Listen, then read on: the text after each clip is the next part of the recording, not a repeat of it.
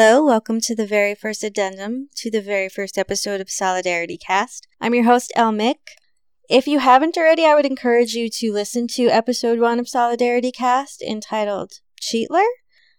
Um, as I said, this is an addendum to that episode, so I'm really going to be commenting on current events that have happened since that episode that may affect my interpretation and what I have to say about the comparison between the uh, Cheeto in chief and Hitler, and the comparison between the US and the Weimar Republic.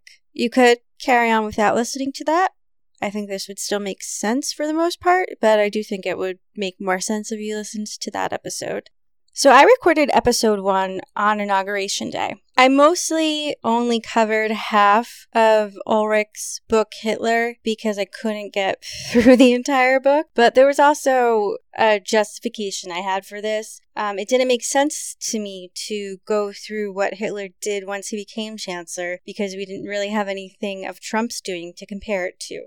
I do think a lot of disturbing shit has happened in the first 10 days now of this presidency. Uh, I still think that the differences between Trump and Hitler are important and also the route to our salvation. However, I am concerned about Bannon. And also, I'm disturbed about what happened this past weekend with the executive order, also known as the Muslim ban. I wasn't surprised that he signed this document. I was expecting it. I was expecting pretty much the exact outcome from it.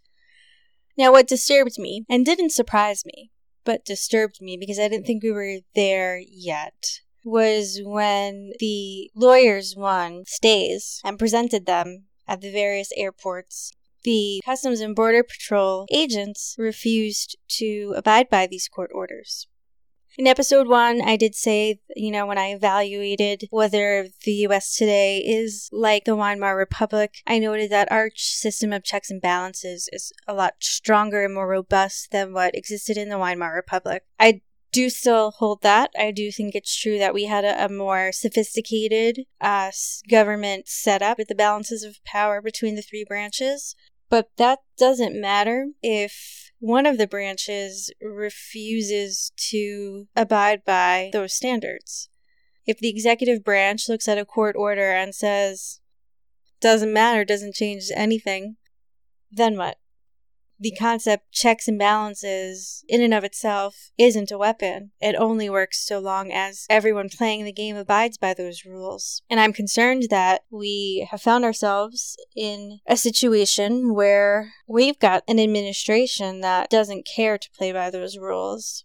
It's disturbing that members of Congress showed up at these airports with these court orders in hand and were still brushed aside that's two branches of the government the executive branch just sort of chortled at.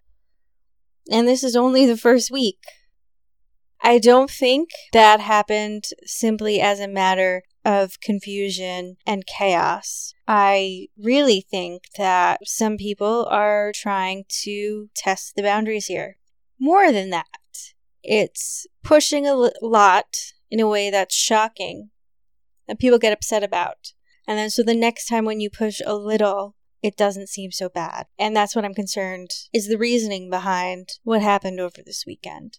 It's very troubling to me. And again, if there's nothing we can do about it, essentially, unless we I mean, no, there's nothing really we can do about it because how court orders are enforced if the parties are refusing to abide by them is you, you bring out the marshal, and guess who appoints the head of the marshals?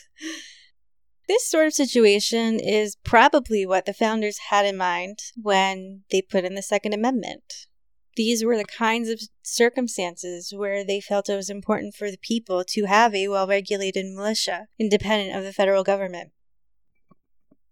I don't mean to be only doom and gloom here. I just think it's important that everyone keeps paying attention to this sort of thing It's important to continue to say this is not normal. It's also important to get upset about smaller things because I do think that one of the stratagems that's going to be used by this administration is to do something wildly shocking or chaotic or just out of left field sort of throw everyone off. And then when they do something, take a little step in the wrong direction, it doesn't feel as bad.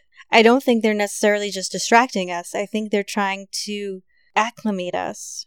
It's sort of like the inverse of slowly raising the temperature of the water in the pot. You know, if you dunk my foot in scalding hot water and then submerge me in what otherwise would have been unbearably hot water, it's probably not going to feel as unbearable because I'm going to be comparing it to what I just went through.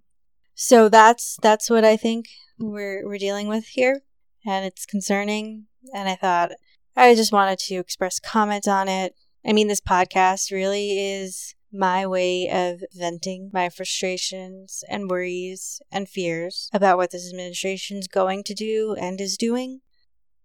So the addendums might become a regular thing. I suspect that they will because I suspect that as time goes on, as I cover more ground, and as the administration does more bullshit, I'll have more to talk about. So I wouldn't be surprised if I start doing these regularly. Anyway, keep an eye out for the next episode. Again, I'm I'm reading Tom Holland's Rubicon, Fall of the Roman Republic, to answer the question of whether we've crossed our own Rubicon. So until then, stay tuned.